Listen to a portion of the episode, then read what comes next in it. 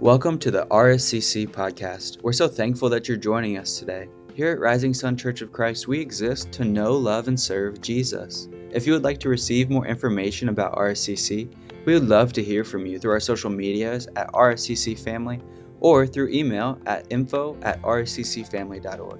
Thanks for tuning in to the RSCC podcast, and we hope the message blesses you today.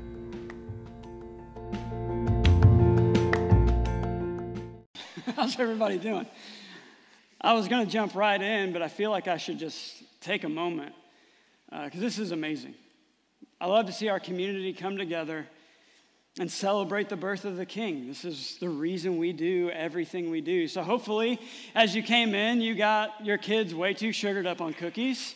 That was the goal. And hopefully, you got some wassail, which was a special request by me that someone make it, even though I don't like it and they let me know how upset that made them that I don't like it, but it's fine because it's tradition, right? You drink it even though you don't like it. But thank you for joining us. Now let's celebrate our King. So, the world was waiting on a Savior. Now, if you look at the world at the time of Jesus, things were pretty out of control. Now, I love history. I'm kind of a history nerd, so if you don't like history, please don't check out. It's really important. I'm going to give you just a quick snapshot of what things were like at the time that Jesus arrived. Rome had spent years taking over most of the known world. They had established rule with an iron fist everywhere from basically France to India. In the time period that Jesus was born into is known as Pax Romana, which simply means Roman peace. But what it really means, I think if you study history at all, you assume that this time period was just great and nobody was upset with each other and everything was easy. It's not what it means. All it meant was that there wasn't geopolitical conflict or the, the army wasn't fighting to hold or take more land at this time, but it was anything but peaceful, especially for those who lived under Roman occupation and weren't Roman citizens. For them, it was a time of fear. Everything that a person who lived under Roman occupation did was tracked. They were watched all the time. And if they did anything that even hinted at rebellion, the Romans would shut it down violently. So, yes, it was a time of peace, but it was a peace held together by extreme oppression and force. And during all of that, during all the oppression that they were living through, and even before Rome even took over, they were living under oppression for a long time. The Israelites had a promise laying under the surface. God had told Israel all throughout their oppression that a Savior was coming, that He would put an end to suffering and establish a kingdom of hope that never ends. And after years of waiting and longing and suffering and darkness, he arrives. But he arrives in the most unexpected way. You would think that a ruler who was going to overthrow oppressors would come with an army and loudly announce his arrival, but not Jesus. The way he came was so unexpected, and the kingdom he was going to establish was unlike anything the world had ever known. He wasn't there to overthrow a temporary tyrant and change the political landscape. No. Jesus came to overthrow the threat of sin and death and to change the eternal landscape. All of that tyranny and oppression that the world was experiencing was the result of the fall of man. Man had become evil, and the world had become evil. So instead of attacking the symptom and merely overthrowing a tyrant, God attacked the source. He sent Jesus to overcome the real oppressor sin. And so Jesus came on a quiet night in a small town in what amounts to a small barn.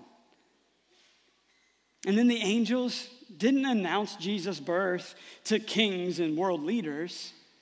They announced Jesus' birth to lowly shepherds sitting in a field by themselves.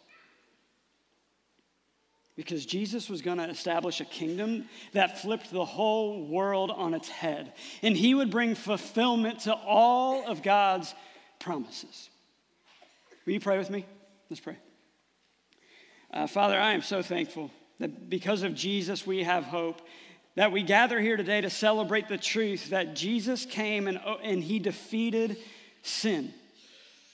And so we celebrate. God, I pray tonight that you would pour through me the gift of preaching, that you would use these human words to speak eternal truth into the lives of your flock. And we would leave here different than when we walked in. God, we thank you so much for the hope that comes only through Jesus.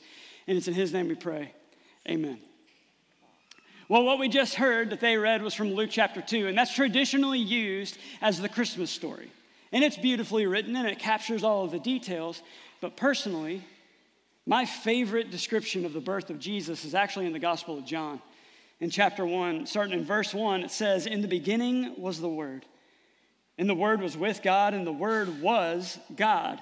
He was with God in the beginning. Through him all things were made, and without him nothing was made that has been made.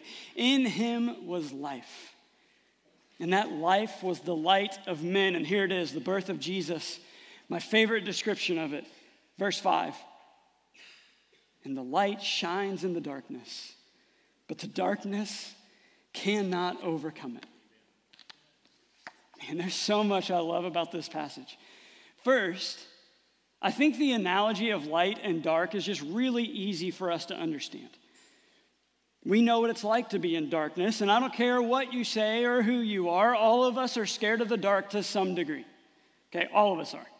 You, I don't care how strong or manly you are, there is something unsettling about darkness.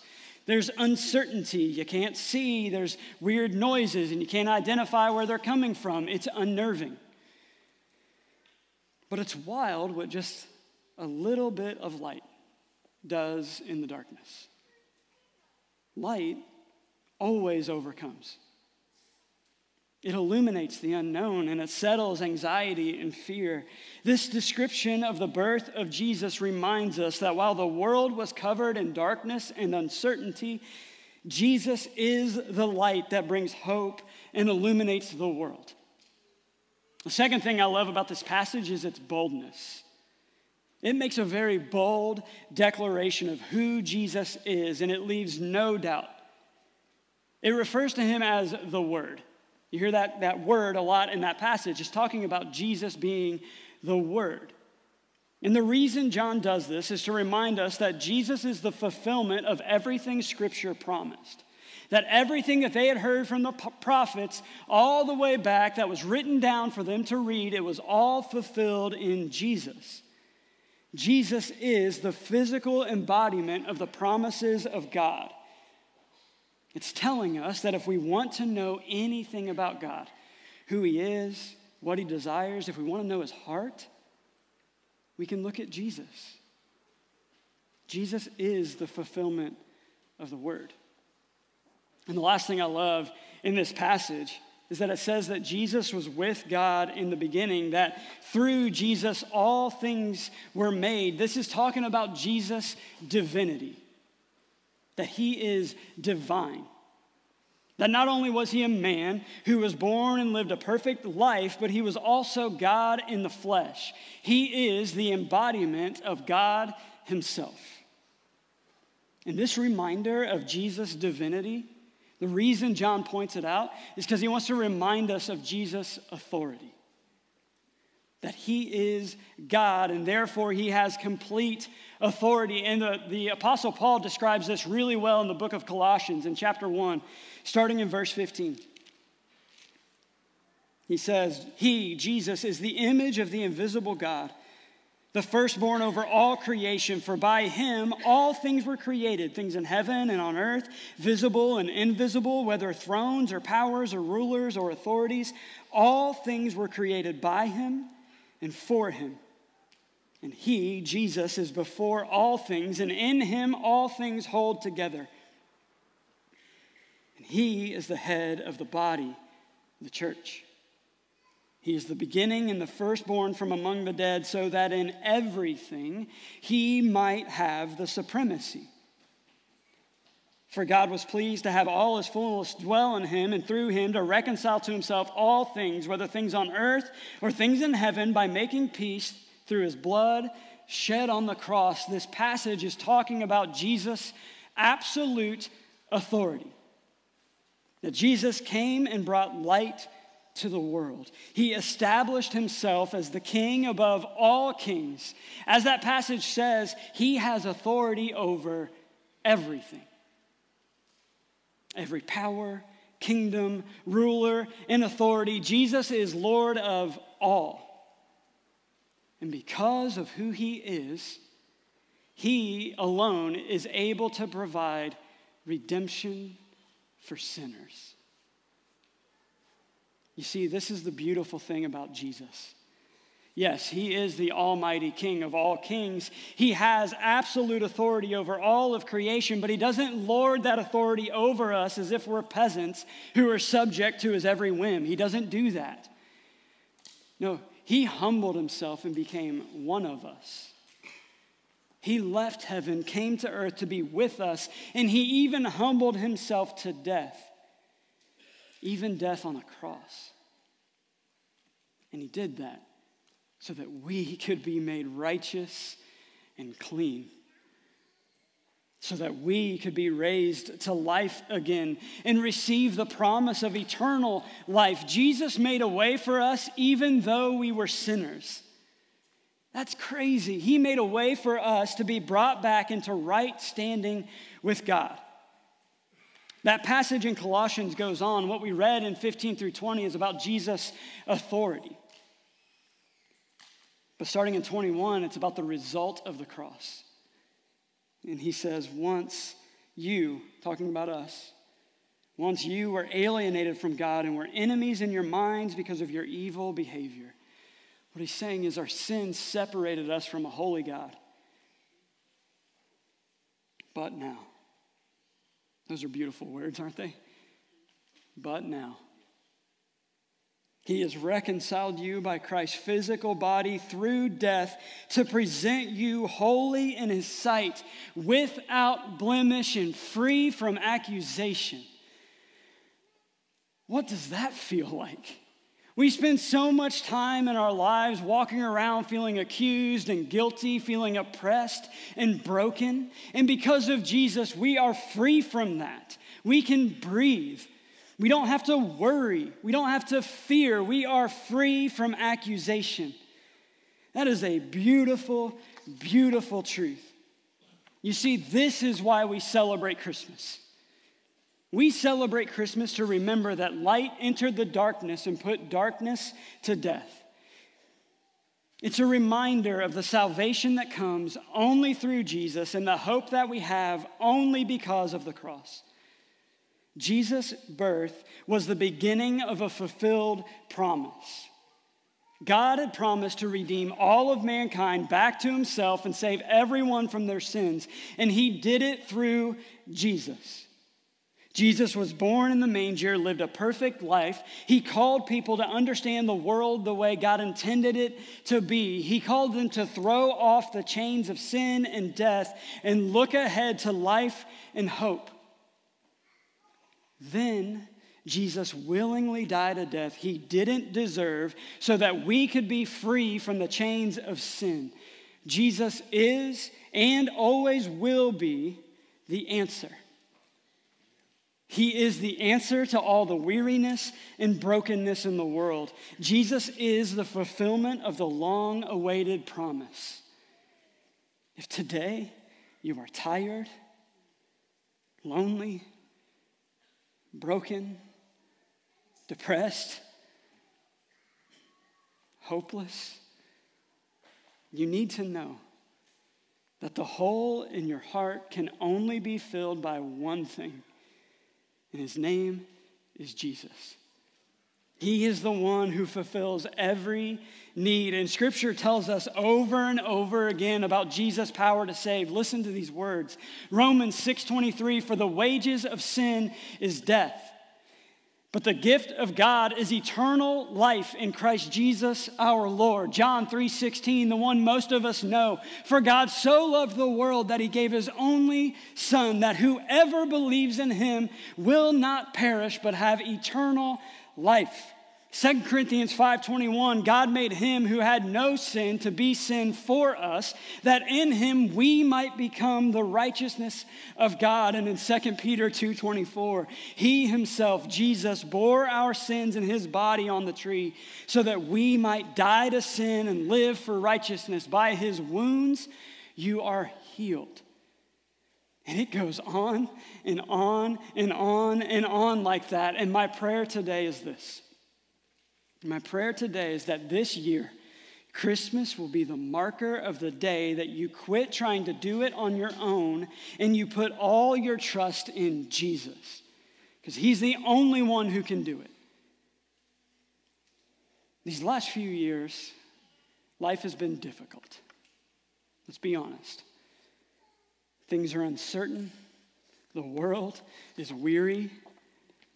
We're tired. We're overwhelmed.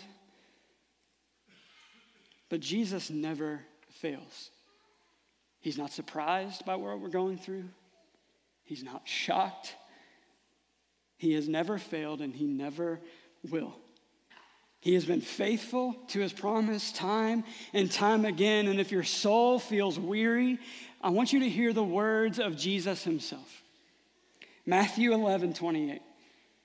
He says, Come to me, all you who are weary and burdened, and I will give you rest.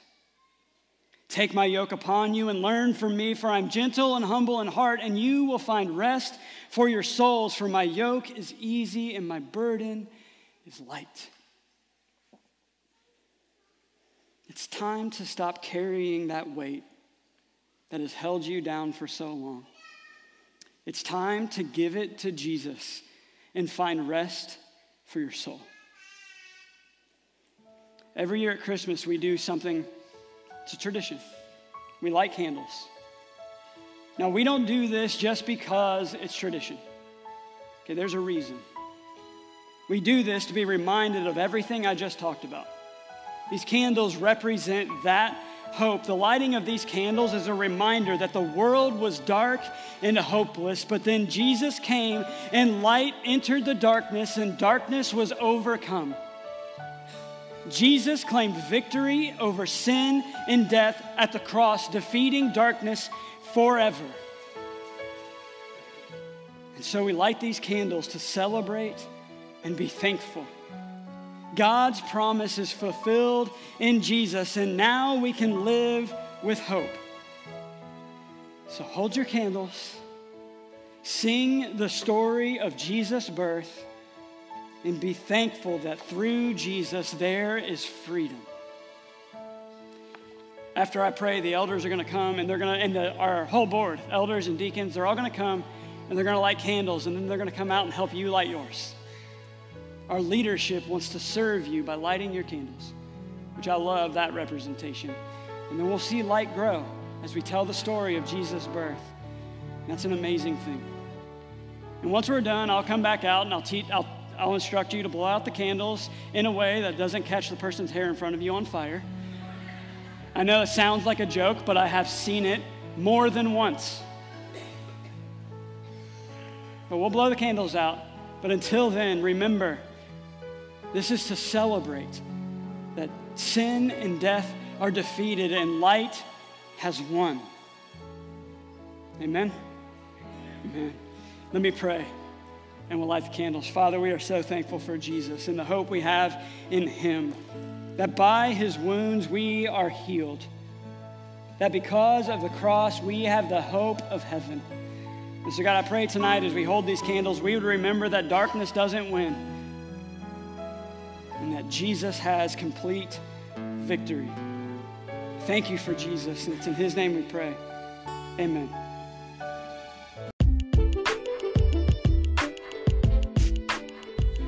Hey, thanks for tuning in to the RCC podcast today. We hope you enjoyed the message. If you have any further questions or you just want to know more about what RCC has going on, you can reach out through our email at info at rccfamily.org. We would love to see you in person soon. We have services that happen every Sunday at 8:30 and at 10:45, and you're always welcome. Thanks for tuning in, and we'll see you next time.